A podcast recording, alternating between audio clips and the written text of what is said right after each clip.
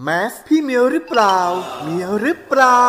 ต้องมี อย่าลืม ใส่แมสกันทุกครั้ง เมื่อต้องออกจากบ้าน อยู่ห่างกันอย่างน้อย 1-2 เมตรหมั่นล้างมือบ่อยๆ ด้วยสบู่หรือแอลกอฮอล์เจล สแกน QR code เช็คชื่อ ไทยชนะ หรือหมอชนะก่อนเข้า หรือออกจากร้านค้า อาคาร และสถานที่ สังเกตตัวเอง หากมีอาการป่วย มีไข้ไอ มีน้ำมูก เจ็บคอ ไม่รู้รสไม่รับกลิ่น โปรดรีบพบแพทย์ด้วยความห่วงใยจากกรมควบคุมโรค สายด่วน 1422 เพิ่มพลังให้เครื่องยนต์ของคุณ ตอบสนองทุกการขับเคลื่อนอย่างสูงสุด ด้วย Veloil Neutron Super Common Rail น้ำมันเครื่องสังเคราะห์ชั้นนำที่ได้มาตรฐาน API CK4 ช่วยให้เครื่องยนต์สะอาดประหยัดเชื้อเพลิง เพิ่มกำลังรอบได้อย่างเต็มที่ เหมาะกับเครื่องยนต์ดีเซล common rail ของรถกระบะและ SUV ตอบสนองทุกการใช้งานของเครื่องยนต์ด้วย Veloil Neutron Super Common Rail กระป๋องสีทอง Veloil ลื่นเหลือล้น ทนเหลือหลาย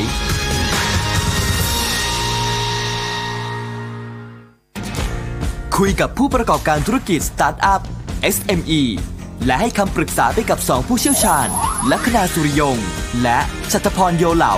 ในรายการพอกล้าธุรกิจ ทุกวันจันทร์ถึงศุกร์ 11 โมงถึงเที่ยง ฟังสดๆทาง FM 90.5 ออนไลน์ www.smartbomb.co.th และ on mobile application Smart Bomb Radio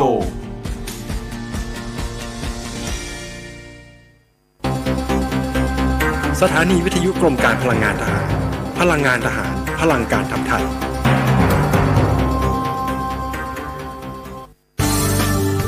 รายการ Insider Talk โดยธนงขันทองและทีมงาน สนับสนุนโดยออดาสครีมย้อมผม ปิดผมขาวใน 5 นาที ใช้สะดวกติดทนนาน ย้อมง่าย หอมละมุน สวัสดีครับ ขอต้อนรับเข้าสู่รายการ Inside the Talk ครับ พบกันอีกเช่นเคยนะครับทุกวันจันทร์ถึงศุกร์ระหว่างเวลา7นาฬิกา30นาทีถึงเวลา8นาฬิกาทางวิธีข่าว 90.5ดำเนินรายการโดยผมธนงขันทอง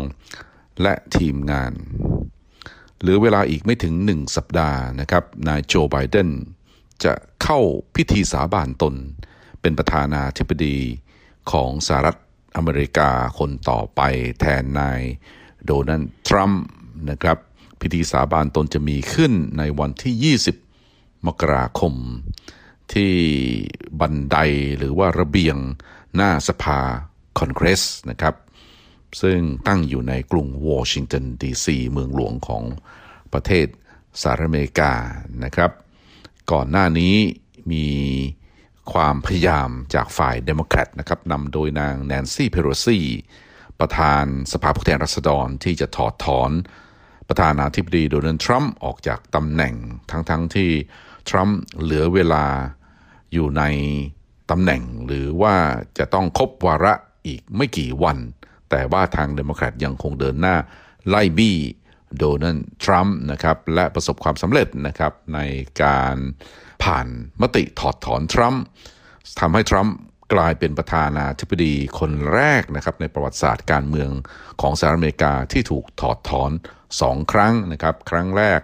ถูกถอดถอนในช่วงต้นนะครับของการเป็นประธานาธิบดี แต่ก็รอดมาได้นะครับในข้อกล่าวหา ว่าเขาไปสมคบคิดกันกับทางฝ่ายรัสเซียนะครับ เพื่อที่จะเอาชนะกัน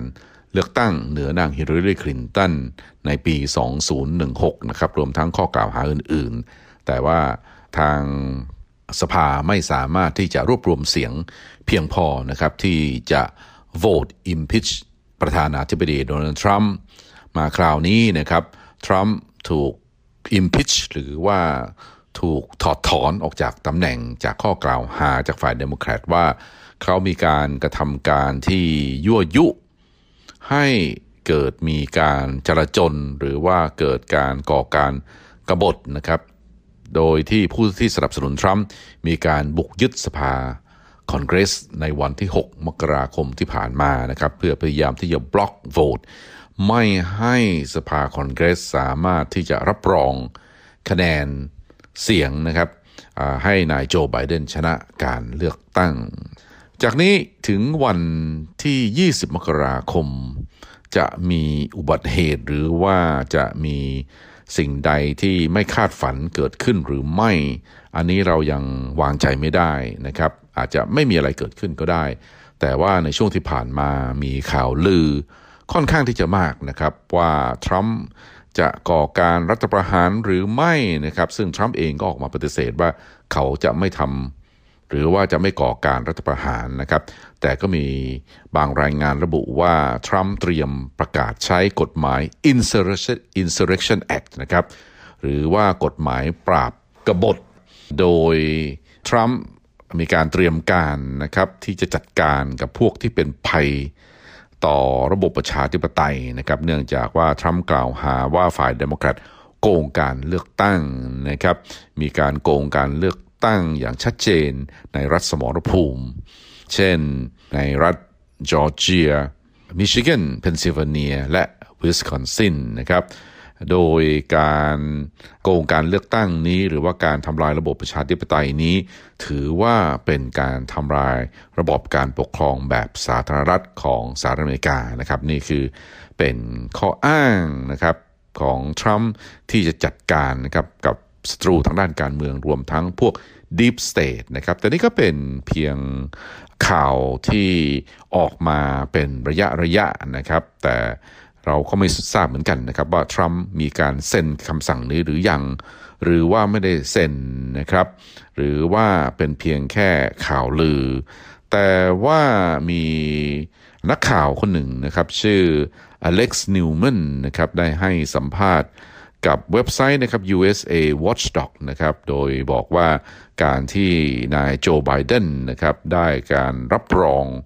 จาก คะแนนนะครับจากสภาคอนเกรสเป็นประธานาธิบดี ก็ไม่ได้หมายความว่าเรื่องราวจะจบลงนะครับ มันยังไม่จบลงนะครับ เนื่องจากว่าทรัมป์เองเนี่ยยังคงมีอำนาจอยู่ในการประกาศใช้กฎหมาย Insurrection Act นะครับหรือว่ากฎหมายปราบกบฏนะครับ ซึ่งก็จะทำให้ทรัมป์สามารถนะครับต่อสู้นะครับหรือว่าบล็อก ความพยายามจากฝ่ายตรงข้ามนะครับที่จะยึดครองประเทศอเมริกานะครับโดยทางฝ่ายทรัมป์เองมองว่าชัยชนะของโจไบเดนเหมือนกับเป็นการก่อการรัฐประหารกับทรัมป์นั่นเองนะครับประเด็นอีกประเด็นหนึ่งนะครับที่เราจะต้องอตั้งข้อสังเกตนะครับว่าทรัมป์เองมีการประกาศภาวะฉุกเฉินในกรุงวอชิงตันดีซีนะครับในต้นสัปดาห์ ที่ผ่านมา โดยอ้างว่านะครับเพื่อที่จะรักษาความปลอดภัย ในกรุงวอชิงตันดีซีในช่วงพิธีสาบานตนการเป็นประธานาธิบดีนะครับ เรื่องนี้ไม่เคยเกิดขึ้นมาก่อนในประเทศสหรัฐอเมริกานะครับ ว่าจะต้องมีการประกาศภาวะฉุกเฉินนะครับ บ้านเรานะครับ เวลาที่ มีการประกาศภาวะฉุกเฉินเนี่ยต้องเป็นเรื่องราวที่ใหญ่โตมาก และเวลาประกาศออกไป สื่อต่างประเทศนะครับจะโจมตีประเทศไทยนะครับ โดยอ้างว่าเรื่องของภาวะฉุกเฉินเป็นเรื่องที่ขัดแย้งนะครับกับสิทธิมนุษยชน หรือว่าระบอบการปกครองตามระบอบประชาธิปไตยนะครับ ตามปกติแล้วเขาจะไม่ประกาศกันนะครับ แต่มาคราวนี้ทรัมป์เองประกาศมาตรการภาวะฉุกเฉินเพื่อดูแล การรักษาความเรียบร้อยนะครับหรือว่าความปลอดภัยในกรุงวอชิงตันดีซีทำให้อดคิดไม่ได้นะครับว่าการประกาศมาตรการฉุกเฉินนี้เป็นส่วนหนึ่งนะครับของ Insurrection Act หรือเปล่าทำไมถึงประกาศเฉพาะในกรุงวอชิงตันดีซีหรือว่าทำไมไม่ประกาศนะครับส่วนอื่นๆ หรือว่ารัฐอื่น ๆ ของประเทศสหรัฐอเมริกาด้วย หรือว่าทรัมป์เองมีกฎหมาย Insurrection Act นะครับ กฎหมายปรับกบฏอยู่ในมืออยู่แล้ว อันนี้เป็นประเด็นที่น่าสนใจนะครับ เนื่องจากว่าก่อนหน้านี้ทาง FBI เอง ก็มีการรายงานว่าฝ่ายสนับสนุนทรัมป์มีการนัดชุมนุม ติดอาวุธนะครับ ในเมืองหลวงของทุกๆ รัฐของประเทศสหรัฐอเมริกานะครับ 50 รัฐนะครับ ระหว่างวันที่ 16 มกราคมถึงวันที่ 20 มกราคม รวมทั้งนะครับจะมีการชุมนุมแบบติดอาวุธนะครับในกรุงวอชิงตันดีซีระหว่างวันที่ 17 ถึง 20 มกราคม นี่คือรายงานของ FBI นะครับที่ปล่อยข่าวรั่วไปถึงสำนักข่าวต่างๆ บางคนก็ออกมาวิจารณ์นะครับว่าข่าวนี้เป็นการคูนะครับ ผู้ชุมนุมนะครับไม่ให้ไปร่วมนะครับ เพราะว่าอาจจะถูกรวบตัวก็ได้นะครับ เนื่องจากว่าฝ่ายเดโมแครตเองอไม่เห็นด้วยนะครับกับเรื่องของการครอบครองอาวุธของคนอเมริกัน เรื่องการติดอาวุธนะครับ หรือว่าการเป็นเจ้าของอาวุธปืนนะครับ เพื่อจะป้องกันตัวเองเป็นสิทธิของคนอเมริกันนะครับ ในกฎหมายรัฐธรรมนูญนะครับ เนื่องจากว่าสหรัฐอเมริกา เป็นบ้านป่าเมืองเถื่อนมาก่อนนะครับก่อนที่จะมาตั้งเป็นประเทศนะครับ เพราะฉะนั้นเองคนอเมริกันจะมีความปลอดภัยในชีวิตและทรัพย์สินได้ ต้องมีอาวุธป้องกันตัว ส่วนผู้ผลิตอาวุธปืน รวมทั้งอาวุธยุทโธปกรณ์อะไรต่างๆ ทั้งหลายนะครับ ก็เป็นกลุ่มที่มีอำนาจทางด้านล็อบบี้นะครับความพยายามนะครับที่จะจำกัดสิทธิ์ของคนอเมริกันในการครอบครองอาวุธปืนนะครับ ทั้งร้ายแรงหรือไม่ร้ายแรงนะครับ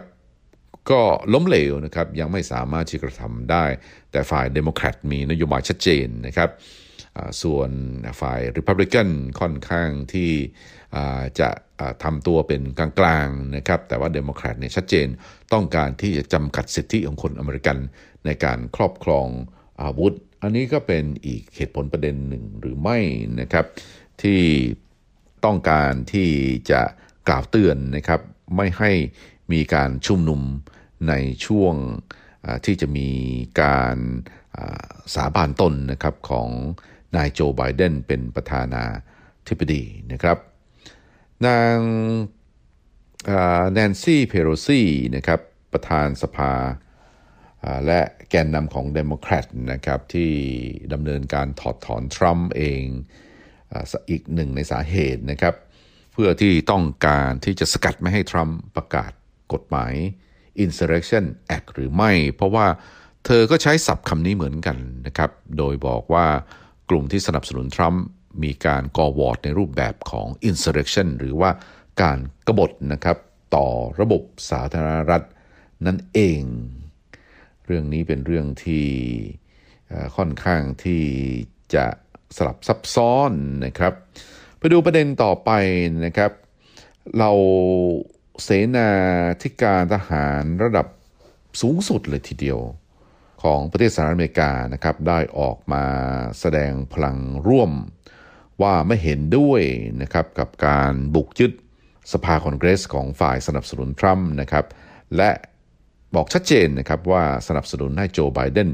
เป็นประธานาธิบดีนะครับ เรื่องนี้เป็นเรื่องที่ผิดปกติอย่างมากเลยทีเดียวของเรา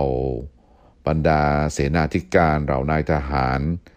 ระดับสูงสุดเลยทีเดียวนะครับนำโดย Joint Chief of Staff นะครับซึ่งตำแหน่งนี้เทียบเท่ากับผู้บัญชาการทหารสูงสุดของประเทศสหรัฐอเมริกานะครับที่ออกมาแสดงจุดยืน ร่วมกับนายทหารอื่นๆ คนอื่นๆนะครับมีการเซ็นจดหมายร่วมกันนะครับเป็นจดหมายเปิดผนึกถึงคนอเมริกันด้วยกันนะครับ ว่าเหล่าทหารนะครับ จะทำหน้าที่ดูแลปกป้องประเทศนะครับ และจะไม่ให้มีใครนะครับมาละเมิดนะครับกฎหมายรัฐธรรมนูญได้ ชัดเจนนะครับ เราทหารเราเสนาธิการทหารไม่ได้มีความพักดีนะครับต่อประธานาธิบดีโดนัลด์ทรัมป์นะครับทั้งๆทที่ทรัมป์เองยังคงเป็นประมุขของประเทศ และเป็นผู้นำที่สูงสุดนะครับในตามตำแหน่งเป็น commander in chief ด้วยซ้ำนะครับก็คือผู้บัญชาการทหารด้วยซ้ำนะครับ ถ้าจะต้องทำศึกสงคราม กับใครประธานาธิบดีสามารถที่จะสั่งการได้นะครับ แม้ว่าตามกฎหมายแล้วสภาคอนเกรส จะต้องเป็นเป็นผู้ที่ผ่านกฎหมาย การทำสงครามแต่เราเห็นว่าตั้งแต่ nine eleven มาจอร์จบุชนะครับก่อสงครามก็ไม่เคยต้องขอคำปรึกษาจากสภาคอนเกรส รวมทั้งนายบิลคลินตันนะครับประธานาธิบดีคนก่อนจอร์จบุชด้วยโอบามาเองก็มีการก่อสงครามนะครับ แต่ไม่เคยนะครับจะต้อง ขอมติจากสภาคอนเกรสนะครับเพื่อที่จะก่อสงครามนะครับ ไปดูรายชื่อของเหล่าเสนาธิการทหารนะครับที่เส้นนะครับที่ลงนามร่วมนะครับ ค่อนข้างที่จะดูเดือดเลือดพล่านเหมือนกันนะครับนายมาร์คเอมิลเล่นะครับซึ่งเป็นประธาน หรือว่าเป็นผู้บัญชาการฐานสูงสุดนะครับ เป็นผู้ที่เซ็นชื่อคนแรกนะครับ รวมทั้งมีรองนะครับ ผู้บัญชาการฐานสูงสุดนะครับ จอห์นอีไฮเทนนะครับ ก็เซ็นเหมือนกันนะครับ มีผู้บัญชาการทหารของกองทัพบบกนะครับ ผู้บัญชาการหน่วยนาวิกโยธินนะครับ ผู้บัญชาการ กองทัพเรือนะครับผู้บัญชาการกองทัพอากาศ ผู้บัญชาการกองทัพอวกาศนะครับสหรัฐอเมริกามี Space Operations นะครับกองทัพอวกาศ ซึ่งประธานาธิบดีโดนัลด์ทรัมป์เองได้ตั้งหน่วยงานนี้ขึ้นมาเฉพาะนะครับ แต่ตอนนี้นายพล ผู้บังคับบัญชาของหน่วยอวกาศนะครับ Space Operations นี้ก็เซ็นรวมนามเซ็นร่วมลงนาม สนับสนุนนายโจไบเดนนะครับหรือว่าอยู่ฝั่งตรงข้ามกับประธานาธิบดีโดนทรัมป์นะครับสุดท้ายนะครับ National Guard Bureau นะครับนายพลที่ดูแล National Guard นะครับหรือว่าทหารที่ดูแลเหมือนคล้ายๆกับตำรวจตะเวนชายแดนบ้านเรานะครับก็ร่วมลงนามด้วยสรุปแล้ว มีเสนาธิการทหารระดับสูงสุด 8 นายด้วยกันนะครับที่ ร่วมลงนามแสดงจุดยืนที่ชัดเจนว่าไม่เอาทรัมป์นะครับไม่เห็นด้วยกับการบุกสภาในวันที่ 6 มกราคม และสนับสนุนนะครับให้นายโจไบเดนนะครับเป็นประธานาธิบดีคนต่อไปของประเทศสหรัฐอเมริกานะครับนี่คือเรื่องราวของทางด้านทหารที่มักกล่าวอ้างว่าไม่ยุ่งเกี่ยวกับการเมืองนะครับ แต่เอาเข้าจริงแล้ว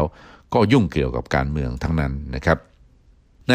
เดือนที่แล้วนะครับนายไมเคิลฟลินน์นะครับคงจำกันได้ไมเคิลฟลินน์เป็นอดีตผู้อำนวยการสภาความมั่นคงที่ทรัมป์แต่งตั้งเข้ามานะครับให้ดูแลเรื่องของอความมั่นคงเรื่องของข่าวกรองระหว่างประเทศนะครับ หน่วยงานนี้นะครับมีความสำคัญอย่างยิ่ง เนื่องจากดูแลความมั่นคงภายนอกนะครับ รวมทั้ง ภายในด้วยส่วนหนึ่งนะครับ แต่ปรากฏว่านายไมเคิลฟลินน์ถูก deep state นะครับ หรือว่ากลุ่มผู้ที่มีอำนาจเหนือรัฐธรรมนูญนะครับ เล่นงานนะครับเนื่องจากว่าเขาบังเอิญนะครับไปโทรศัพท์ หรือว่าพูดคุย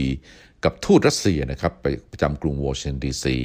เพราะว่าไมเคิลฟลินน์รู้ว่าเขาจะเข้ามาทำงานในตำแหน่งนี้นะครับ การพูดคุยนี้เกิดขึ้นหลังจากที่ทรัมป์ชนะการเลือกตั้ง และไมเคิลฟลินน์รู้ว่าเขาจะเข้ามารับตำแหน่งสำคัญนะครับ ทางพวกหน่วยงาน CIA คงจะ tap โทรศัพท์ของไมเคิลฟลินน์ที่พูดคุยกับทูตรัสเซียประจำกรุงวอชิงตันดีซีได้ ก็เลยออกมาแฉนะครับว่าทำผิดหน้าที่นะครับทำให้เขาถูกเล่นงานจนกระทั่งนะครับอยู่หลังจากที่ ทรัมป์เข้ามาดำรงตำแหน่งเป็นประธานาธิบดีไมเคิลฟลินน์ก็อยู่ในตำแหน่งนี้ประมาณ 2-3 สัปดาห์นะครับ ก็ต้องลาออกนะครับ หลังจากนั้นก็ถูกเล่นงานตลอดเลยทีเดียวนะครับ ในช่วงเดือนธันวาคมที่ผ่านมา ก่อนที่ทรัมป์นะครับรู้ตัวนะครับว่าจะหมดวาระนะครับของการเป็นประธานาธิบดี เนื่องจากว่าถูกฝ่ายตรงข้ามนะครับฉกฉวยการเลือกตั้งจากรัฐสมรภูมิไปเขา มีการเซ็นคำสั่งอภัยโทษนะครับให้บุคคลหลายบุคคลด้วยกันนะครับ รวมทั้งมีไมเคิลฟลินน์นี้ด้วยนะครับ ประธานาธิบดีมีอำนาจมากนะครับ สามารถที่จะให้อภัยโทษใครก็ได้นะครับ เพียงเซ็นคำสั่งแกรกเดียวเท่านั้นเองนะครับนายไมเคิลฟลินน์นะครับหลังจากที่ได้รับการอภัยโทษจากคำสั่งของประธานาธิบดี ทรัมป์แล้วก็ออกมาบอกว่าทรัมป์แน่นอนเลยทีเดียว จะเป็นประธานาธิบดีสมัยที่สองนะครับ นี่คือสิ่งที่นายไมเคิลฟลินพูดนะครับ ในช่วงกลางเดือนธันวาคมที่ผ่านมา หลังจากที่ทรัมป์ได้ให้อภัยโทษกับเขา เขายังบอกต่อไปอย่างนี้นะครับว่าทรัมป์ควรประกาศกฎอายการศึกครับ Martial Law เพื่อ จัดให้มีการเลือกตั้งใหม่นะครับในรัฐสมรภูมิ ที่มีการโกงการเลือกตั้งนะครับ มีข่าวลือนะครับว่าถ้าหากว่าทรัมป์ยังคงสามารถโดยวิธีการใดวิธีการหนึ่งนะครับ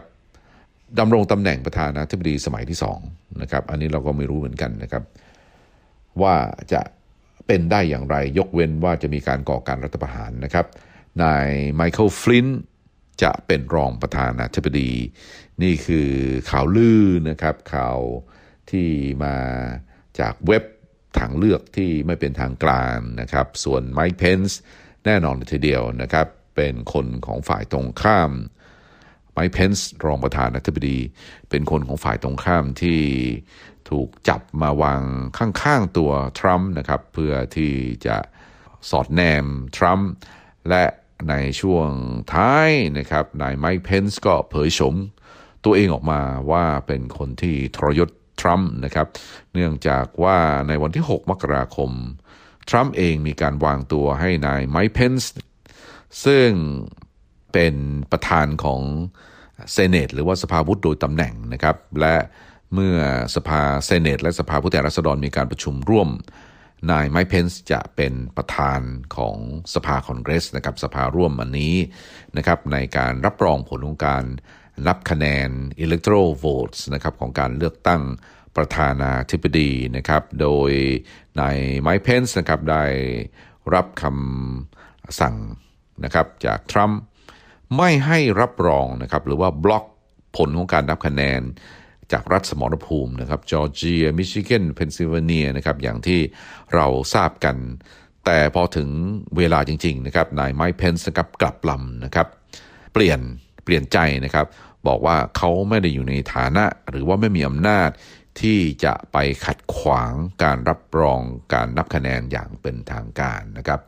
เมื่อเป็นเช่นนี้นะครับทรัมป์เองนะครับก็ไม่สามารถที่จะ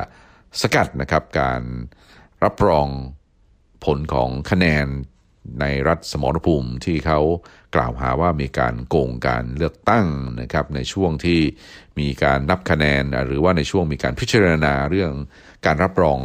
การนับคะแนนนั้นปรากฏว่าผู้ชุมนุมประท้วงนะครับ ก็มีการบุกเข้าไปในสภาคอนเกรสนะครับ โดยทางเจ้าหน้าที่ตำรวจนะครับมีการเปิดเครื่องกีดขวางนะครับ มีการชี้ทางให้ผู้ชุมนุมประท้วงเข้าไปนะครับ ก็ไม่ได้เห็นว่าจะรุนแรงอะไร แต่ว่าเกิดอะไรขึ้นนะครับในห้องประชุมของสภาผู้แทนราษฎร รวมทั้งในห้องประชุมของสภาเซเนตเราก็ไม่ทราบนะครับ แต่ว่ามีผู้เสียชีวิต 5 คนด้วยกันนะครับ แต่มีอีกข่าวหนึ่งซึ่งไม่ค่อยมีการรายงานนะครับแล็ปท็อปนะครับของนางแนนซี่เพโรซีและสมาชิกของสภาคอนเกรสนะครับอีกหลายคนด้วยกันนะครับ ทั้งหมดรวมกันประมาณ 15 เครื่องนะครับ ถูกมือดีฉกไปนะครับในระหว่างที่ชลมุนวุ่นวาย เพราะฉะนั้นเองการบุกสภาคอนเกรสนะครับในวันที่ 6 นะครับ เป้าหมายหลัก เพื่อที่จะไปขโมยแล็ปท็อปของนางแนนซี่เพโลซีนะครับประธานสภาผู้แทนราษฎร รวมทั้งสมาชิกทางฝ่ายเดโมแครตคนอื่น ๆ หรือไม่นะครับที่เป็นปฏิปักษ์กับทรัมป์นะครับ อันนี้เราก็ไม่ทราบนะครับแน่ชัดนะครับไม่ได้มีข่าวที่ยืนยัน นะครับ อีกประเด็นหนึ่งนะครับที่น่าสนใจนะครับที่นำมาเล่าสู่กันฟังเพื่อที่จะประกอบการวิเคราะห์นะครับในเช้าวันนี้ คือในปี 2016 นะครับ ก่อนที่จะมีการเลือกตั้งประธานาธิบดีนะครับนายนิวกิงริชนะครับซึ่งเป็นอดีตประธานสภาผู้แทนราษฎร สังกัดพรรคริพับลิกันนะครับ เขาได้ให้สัมภาษณ์กับ Fox News นะครับว่าพวก establishment หรือว่าพวกที่มีอิทธิพล ดูแลพรรคริพับลิกันนะครับกำลังรู้สึกระส่ำระสายนะครับกับความกับคะแนนความนิยมของนายโดนัลด์ทรัมป์นะครับที่มีโอกาสที่จะเป็นตัวแทนของพรรคเพื่อที่จะลงชิงชัยตำแหน่งประธานาธิบดีนะครับ สาเหตุที่แกนนำหลักของพรรค Republican อ่ารู้สึกไม่สบายใจที่ทรัมป์จะมาเป็นตัวแทนของพรรคเนื่องจากว่านะครับนี่คือสิ่งที่นายนิวกิงริชพูดนะครับทรัมป์เป็นคนนอก เขาไม่ได้เป็นส่วนหนึ่งของกลุ่มอิทธิพลที่คุมพรรคไม่มีใครคุมเขาได้ เขายังไม่เคยเข้าพิธีกรรมสาบานตน เขาไม่ได้เป็นสมาชิกของสมาคมลับ ฟังประโยคนี้หลายคนคงช็อกนะครับ ว่าทรัมป์เป็นคนนอก เขาไม่เคยเข้าพิธีกรรมสาบานตน เขาไม่ได้เป็นสมาชิกของสมาคมลับ ก็เท่ากับว่าแกนนำของพรรคริพับลิกันส่วนใหญ่ก็คงต้องเป็นสมาชิกของสมาคมลับนะครับ Secret Society นะครับทำไมจะต้องเข้าเป็นสมาชิกของสมาคมนี้ด้วยนะครับ ในเมื่อ สมาชิกของสภาคอนเกรสนะครับ ก่อนที่จะทำงานหรือว่าปฏิบัติหน้าที่ต้องสาบานตนนะครับ ว่าจะปกป้องอรัฐธรรมนูญของประเทศสหรัฐอเมริกา จะต้องทำตนเพื่อประโยชน์ส่วนร่วมนะครับ จะต้องปกป้องประเทศสหรัฐอเมริกานะครับและก็จะดูแลประชาชนนะครับ ไม่ได้ไม่ใช่ว่าจะต้องไปฟังคำสั่งของสมาคมลับนะครับ เรื่องนี้มันขัดแย้งกัน อย่างไรไม่ทราบนะครับ ก็คงต้องจับตาดูกันต่อไปนะครับ จากนี้ถึงวันที่ 20 มกราคม ก็เหลือเวลาอยู่ประมาณ 5-6 วันเท่านั้นนะครับ ที่โจไบเดนจะเข้าสู่พิธีสาบานตนเป็นประธานาธิบดี ระหว่างนี้ทางโดนัลด์ทรัมป์นะครับ จะยอมรับความพ่ายแพ้ และก็ ก้าวออกจากทำเนียบขาวแล้วก็ไปพักผ่อนนะครับ หรือว่าไปปลดเกษียณที่บ้านพักที่มาลาโกนะครับที่ฟลอริดาหรือไม่ หรือว่านะครับเขาจะฮึดสู้ด้วยการประกาศกฎหมายปราบกบฏนะครับ Insurrection Act นะครับ เพื่อที่จะ สู้กับนะครับหรือว่าทำลายศัตรูนะครับที่ปล้นชัยชนะของการเลือกตั้ง หรือว่าตลอดระยะเวลา 4 ปีที่ผ่านมานะครับสร้างเรื่องหรือว่าทำให้เขาอยู่ในฐานะที่ลำบากมาตลอดเรื่องนี้ เราคงไม่สามารถที่จะคาดการได้นะครับ ก็ต้องจับตาดูกันต่อไป อาจจะมีอะไร หรือว่าอาจจะไม่มีอะไรเกิดขึ้นก็ได้ครับ สำหรับวันนี้รายการ Insider Talk เวลาหมดลงพอดีนะครับ ติดตามรายการนี้ได้ทุกวันจันทร์ถึงศุกร์เวลาเดียวกันนี้ทางมิติข่าว 90.5สำหรับวันนี้ต้องขอลาไปก่อนสวัสดีครับ